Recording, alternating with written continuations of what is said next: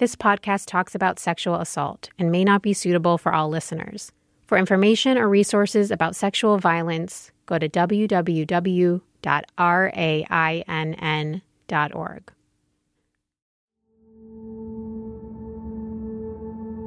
There's been a tragedy with Lauren. Call me immediately.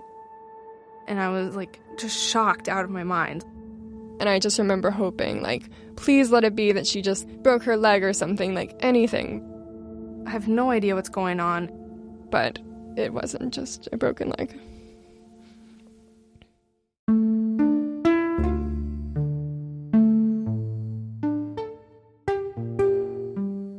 In 2015, Lauren Bajorek died during her semester abroad in Spain.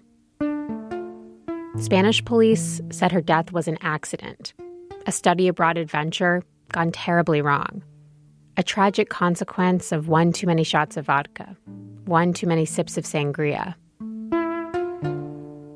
You hear about these horrible stories in the news from time to time. A college student so intoxicated they do something reckless, like lean too far over a balcony railing, not realizing it's 10 floors above the ground. But Lauren's death isn't that simple, and it certainly isn't where things end.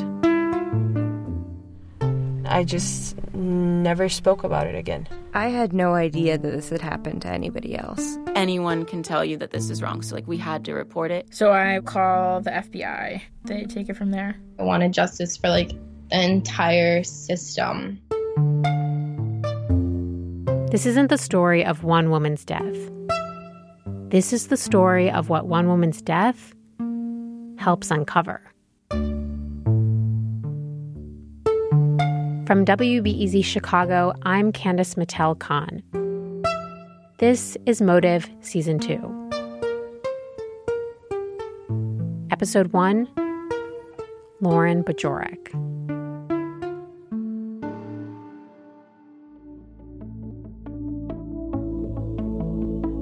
The CIEE Liberal Arts Program in Seville, Spain, is the perfect choice for students who are willing to make the most of their study abroad experience while in Holland. It's a ritual that hundreds of thousands of American students participate in every year, a rite of passage even.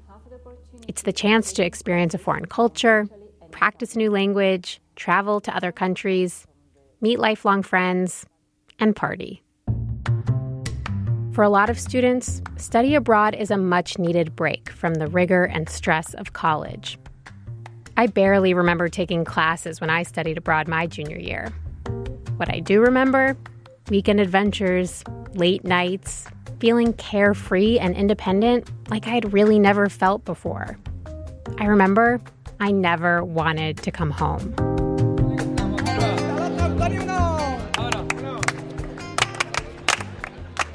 Year after year, one of the most popular destinations for American study abroad students is Seville, a picturesque city in southern Spain known for its friendliness, beautiful climate, and historic architecture.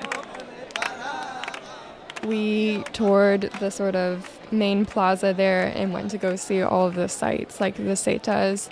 We had a lot of fun walking through all the old streets and seeing the architecture, and we had some fruit on the side of the road. Sarah Thompson and her friend Lauren Bajorek both ended up in Spain during the summer of 2015. They had been best friends since high school. We just connected on a very deep level. We were almost sort of platonic soulmates. We both really liked to joke around, and we told each other everything. Sarah was spending the summer in Madrid. Lauren was living with a Spanish host family in Seville and taking classes through the Council on International Exchange, or CIEE.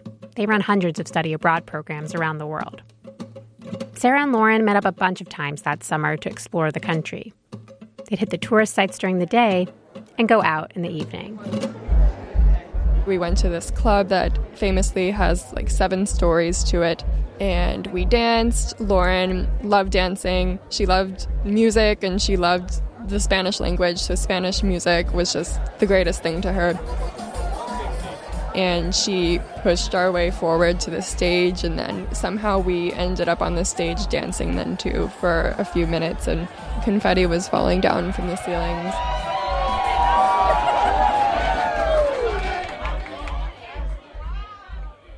As the summer was winding down, Sarah and Lauren decided to take a trip together to the beach town of Lagos, Portugal. It's just sort of a trip where you see some pretty scenery, and the cliffs that are surrounding this and the caves are just some of the most beautiful beaches in the world. You also go to Cabo de San Vicente, I think it was called, which is like the southwest tip, and it's called like the end of the world there. So when we were there, we took pictures at sunset at the end of this cliff, and she then posted a profile picture later of us together, and it said, "Best friends until the end, parentheses, of the world."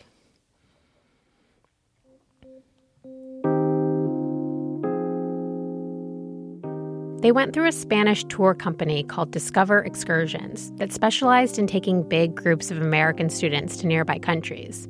The company was popular among students who were eager to travel at a reasonable cost. And it was no secret, these trips were party-centric.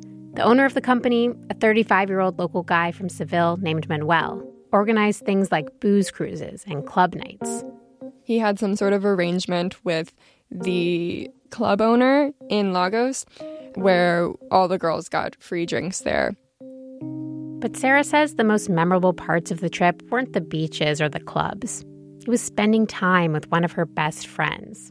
We talked a lot about our futures together because the summer before your senior year of college is kind of a pivotal moment in your life, and she was deciding what she was going to do after graduation, and I was as well too.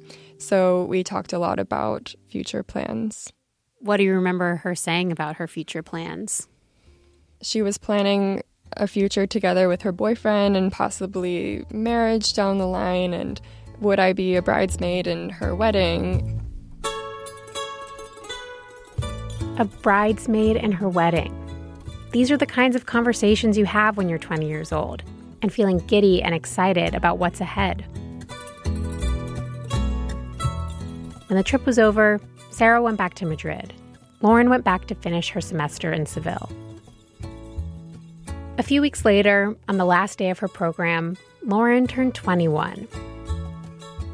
The drinking age in Spain is 18, so having a 21st birthday there doesn't really feel the same as a 21st back in the States. Still, Lauren wanted to mark the occasion. Sarah couldn't make it to Seville to celebrate with her, but she remembers messaging Lauren the day before. I asked her what she was going to do for it. She said she was going to go out. Lauren did go out the night of her birthday with three of her study abroad friends. One of them, Ellie, walked me through that night. So I want to talk about the Saturday night, July 18th. Tell me a little bit about how that night started. Okay, well, it was the last night that we could kind of go out as a group. Although Ellie had only known Lauren for a few months, they'd become close friends. Seriously, since the very first day, I was really good friends with Lauren Bajorek. Ellie was immediately drawn to Lauren's sense of humor and how she always told you what was on her mind. So it was her birthday the next day, so of course we wanted to go out and celebrate. It was a Saturday night. We didn't really have any plans the next day, so we were just going to have a fun birthday celebration. The night started the way many nights out that semester started. First, they went to a 10:30 p.m. dinner, which sounds ridiculously late, but it's actually pretty normal in Spain. So after a leisurely meal and a drink or two, they decided to go bar hopping. I remember buying Lauren a drink for her birthday, and we were at the bar ordering drinks, and we looked over to the right, and there was Manu. Manu, short for Manuel, was the leader of the trip to Portugal that Lauren and Sarah had taken just a few weeks earlier. Ellie was on that same trip. Ellie says Manuel remembered the women immediately. He was like, "What are you guys doing?" We're like, "Oh, we're celebrating Lauren's birthday. It's the end of our trip, we leave in 2 days, we want to have a good night." He was like, "Oh my gosh, that's so fun, I'll go out with you guys." Ellie says Manuel seemed really excited to see them. He wanted to help them celebrate. He said he could take them to some cool bars he knew in the city. And we were like, "Okay, yeah, great." One thing at that bar, at one point, Manu was kind of with his friends. I can't remember if he was with people, but I think he was. And I remember the four of us sitting at a table away from him. And I remember, clearly Lauren Bajorek saying, he kind of, gives me a weird feeling.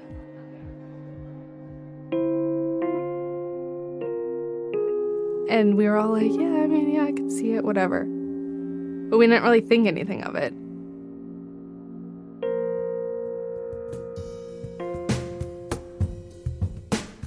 At some point around midnight, they decided to go to Belindo, a big club in Seville that's popular with American students. He said, I have VIP, you know, we can get right in, we can skip the line, we won't have to worry about it, let's all go. And just as Manuel promised, they walked right in. We were led immediately into this, like, kind of raised VIP section where there were drinks and, like, hookah that we were smoking. I remember there being, I think he was a dancer or something. He had a Speedo on. Manu was like, oh, I'll get a picture of you guys with him. So we have a picture of the four of us with this guy in a Speedo. Ellie thinks Manuel provided all of the drinks that night. She doesn't remember going up to a bar, even once.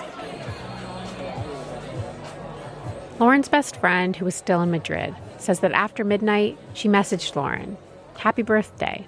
She said, thanks. I said, what are you up to? And then I fell asleep. She responded when I was asleep, just the word drunk. And then I responded back to her, like, haha, sounds fun, or something, like, tell me about it. But Lauren never wrote back.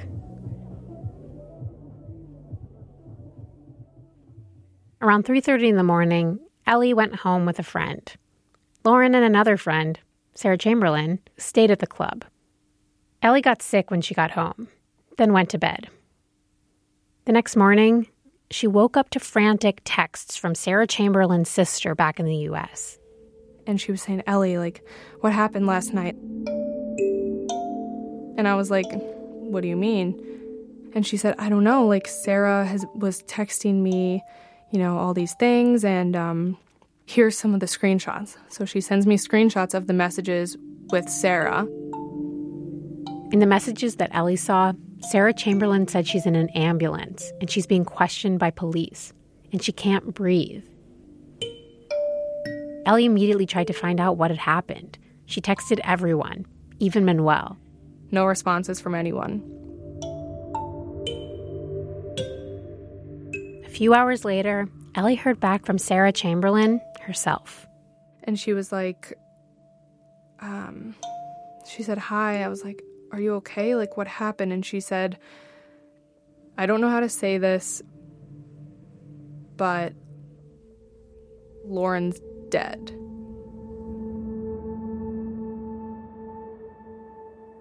Up next, what happened to Lauren and what her death helps reveal.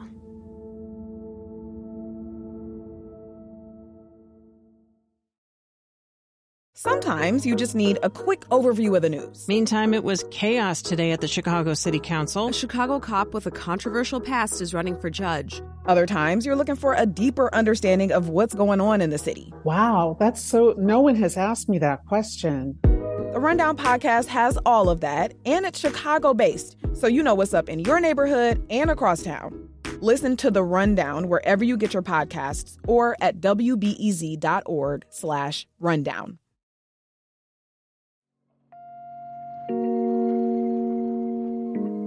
The police made a written report of what happened the night Lauren died. A lot of it is based on what the only two witnesses, Sarah Chamberlain and Manuel Blanco Vela, told police. Here's a summary of the sequence of events leading up to Lauren's death, according to the report. Sarah Chamberlain and Lauren Bajorek, two study abroad students, and Manuel Blanco Vela, a 35-year-old Spanish trip leader for exchange students, all took a taxi from Belindo to Manuel's apartment sometime during the early hours of the morning on July 19th. Lauren and Sarah were both very drunk. Manuel was completely sober. It was a hot night, so when they got to his apartment, which was on the top floor of the building, they went outside onto the balcony, which had a guardrail surrounding it in all but one small section, where it appeared to be missing. On the balcony was a table and chairs and a big plastic jacuzzi. Lauren took her clothes off and tried to get in. The jacuzzi was empty. Manuel and Sarah then went inside to get a glass of water for Lauren. But according to the report, Sarah also told police, outside of her formal witness statement, that they went inside to, quote, initiate foreplay. They left Lauren outside by herself for just a few seconds. Suddenly, they heard a loud noise. They rushed outside to see what happened. But Lauren wasn't there. Manuel leaned over the balcony railing and saw Lauren's body on the ground. Police say Lauren must have lost her balance and fallen involuntarily in the spot where the guardrail was missing. The time of death, according to police, was 4:54 a.m., July 19th, 2015, Lauren's 21st birthday.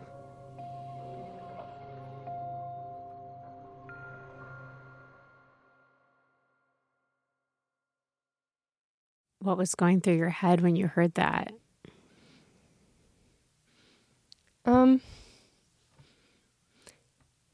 It's just sort of like the world stops. Lauren's best friend, Sarah Thompson. Like, when you're 21, like, nothing too bad has ever happened to you. And I don't know, I guess I just didn't have the greatest grasp of mortality at that age. And it was just like time stopped and nothing else mattered anymore.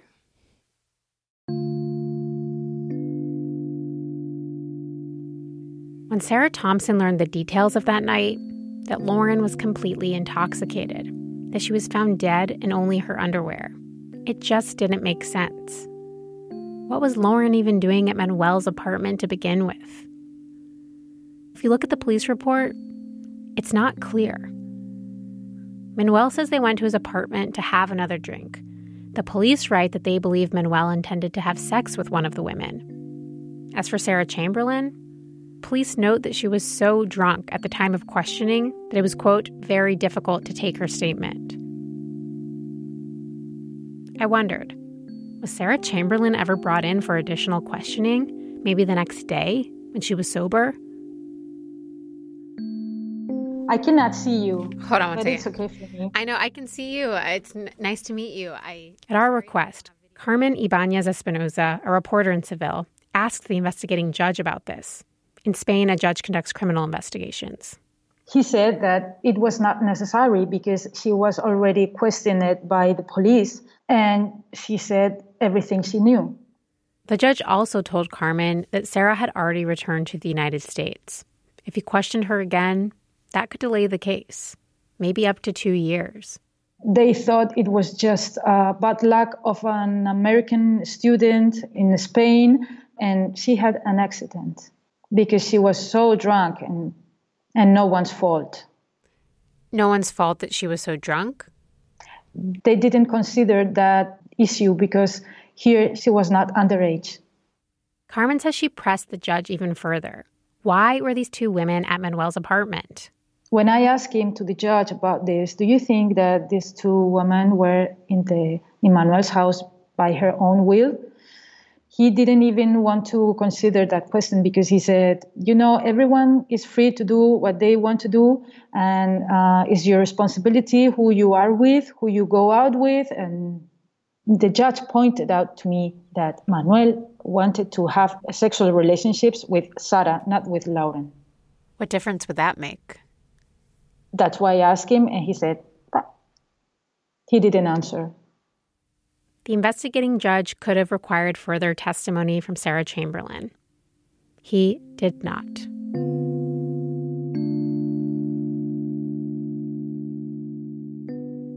Across the street from Manuel's apartment building, there's a small coffee shop.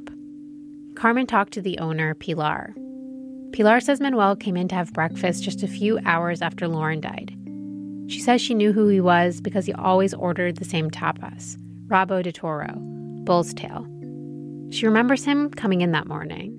La impresión que a mí me dio era muy tranquilo, muy relajado. The impression I got was that he was calm and relaxed, sitting at a table, eating, calm, relaxed. He was there all morning. I saw him midday. He left in the afternoon around 12, 12:30. I saw him like a normal person, like nothing had happened, calm. Tranquilo.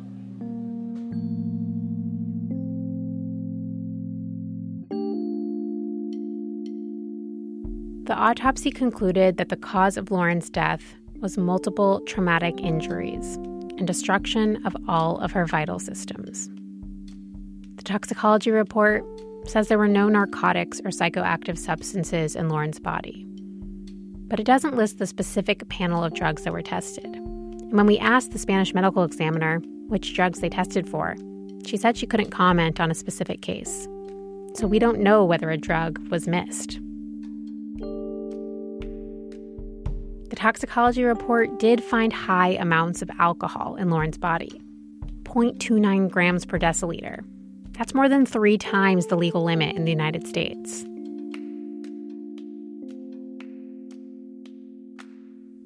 A few months later, the investigating judge ruled Lauren's death an accident. And in October of 2016, Lauren's criminal case was officially closed.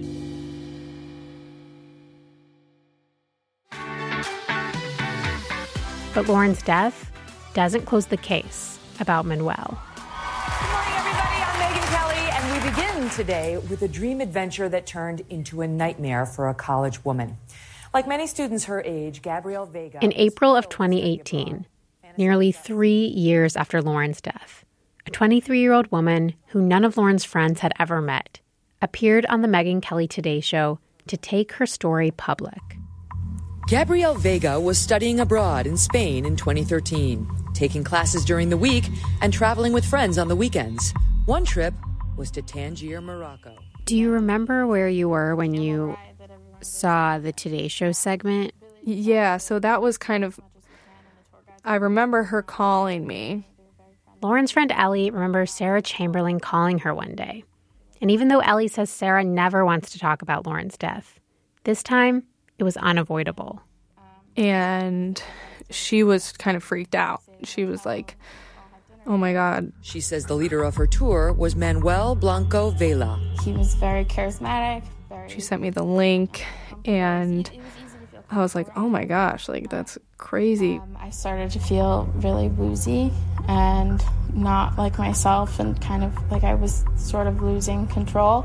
Gabrielle says she fell asleep. What is happening? Is there any doubt in your mind that he raped you? I 100% know he raped me. Gabrielle Vega, on a national television program, was accusing her former tour guide of drugging and raping her on one of his trips in 2013. Ellie couldn't believe what she was seeing. Manuel Blanco Vela, Manu. It was the same tour guide whose balcony Lauren had fallen off of 3 years earlier. Ellie watched the entire segment. You know, I was obviously, like, sickened. But that was just the beginning.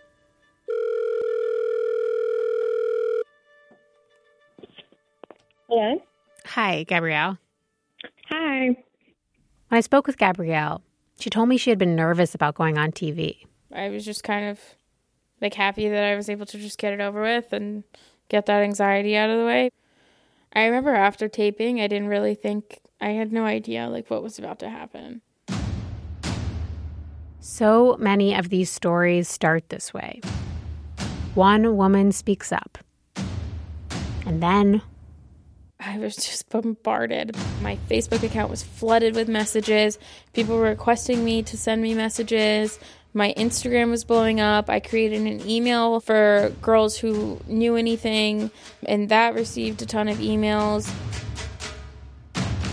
In the days following the Megyn Kelly segment, more than 30 women contacted Gabrielle and her lawyer. We talked to almost all of them. It wasn't until I found out about the other women, that's when my anger kicked in. I was sent the link to the story. When I saw the TV show... At first it didn't show his face, and they didn't say his name, and then they they did that, and just kind of like all came crashing down. And I thought, oh my God.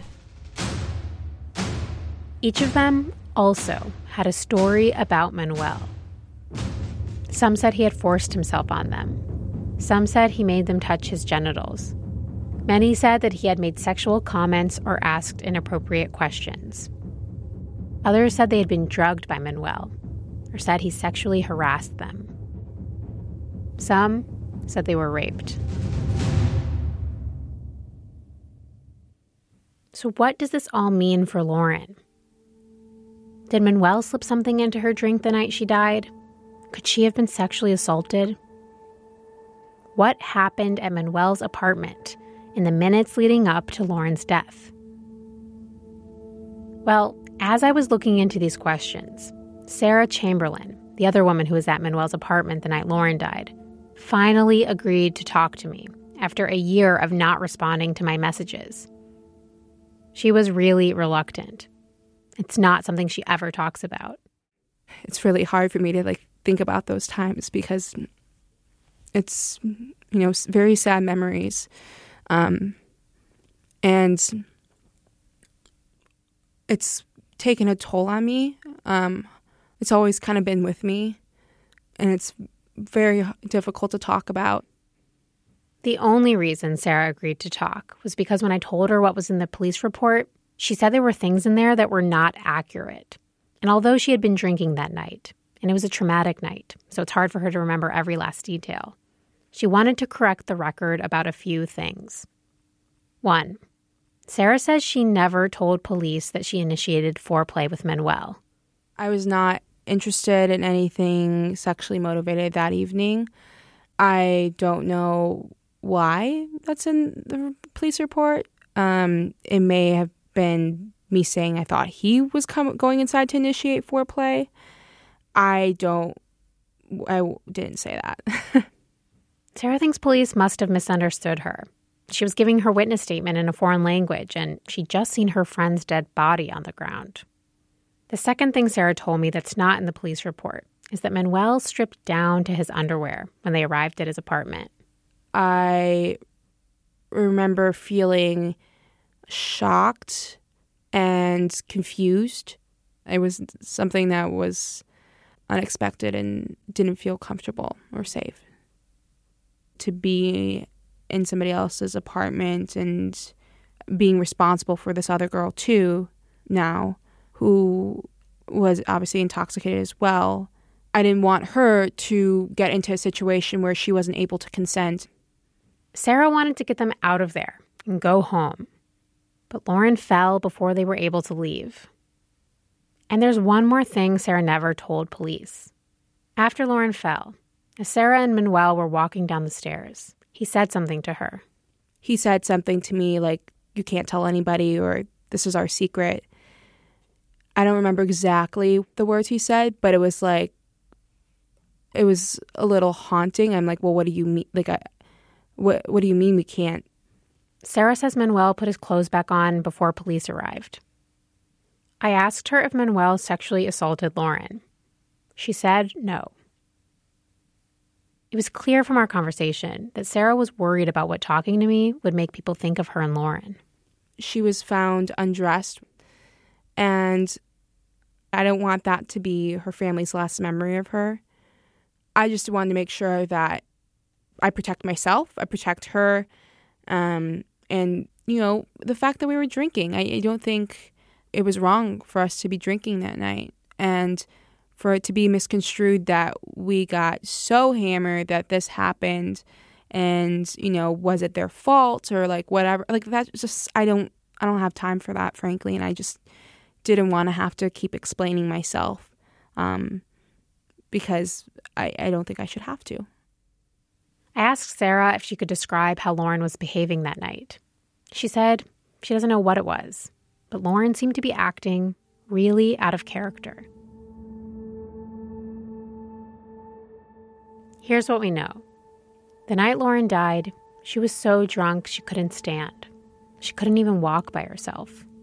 And instead of making sure she got home safely, Manuel invited her and her friend back to his apartment in a residential neighborhood far away from the nightlife of Seville around 4 a.m. When they arrived, Sarah says he started getting undressed. It wasn't what Sarah expected. It's not what she wanted. That was not what my initial intentions were for the night. From my point, and I thought that was a collective understanding, it was we were just going back as acquaintances to hang out and then go home. I can't ask Lauren what she thought was going to happen when she got in the taxi to go to Manuel's apartment. She's not here to tell us. But these other women, the ones who contacted Gabrielle, are. When I started working on this story, I found out by happenstance that one of my friends from college interned for Manuel's company, Discover Excursions, when she studied abroad years ago. I guess that's what's so frightening and disturbing about this kind of story. You can be so close to it and just not see it. My friend said she had spent significant time with him, told me she was friendly with him, and yet she knew nothing of these allegations.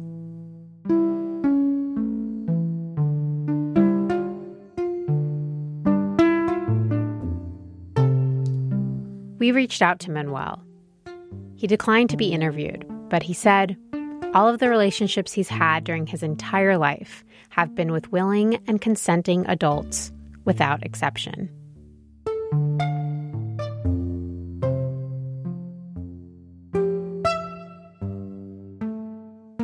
It's impossible to report on a story like this without acknowledging the moment we're living in, where allegations of sexual assault and sexual harassment are being talked about publicly and in the news regularly. But here's the thing about this one. This one doesn't involve a sports star, a famous politician, or a Hollywood director.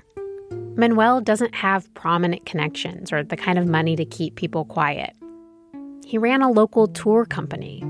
He doesn't have the type of power these men you hear about in the news do, and he didn't pay anyone off. And yet, as I would come to learn, his power to silence these women was just the same. Coming up this season on Motive, women are finally coming forward to talk about something they never thought they'd ever have to talk about. The next thing I remember was sitting in his car and him forcing me to do things with his intimate body parts that I did not want to. And I remember myself saying no. And what life was like after. I was suffering from PTSD and it was really bad. I couldn't shower, I couldn't sleep, I was terrified all the time. So why was there silence for almost a decade? Oh, you didn't say no? Well, you could have, and so that's not really rape.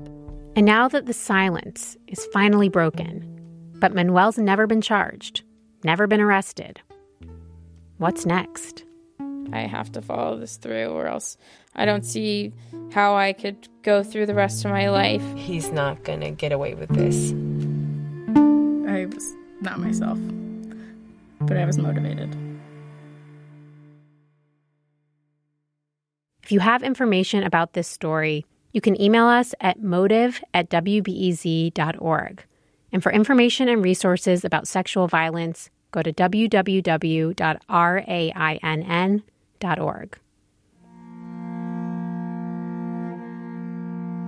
Motive is a production of WBEZ Chicago. The show is produced by me, Candace Mattel-Kahn. The editor is Alexandra Solomon. Additional reporting in Spain by Carmen Ibáñez Espinosa. The executive producer is Kevin Dawson. Our intern is Bea Medias. Thanks to Shelley Steffens and Colin McNulty for mixing. Translations by OVP Management Consulting Group. Thanks to the listeners whose financial support of WBEZ made this podcast possible.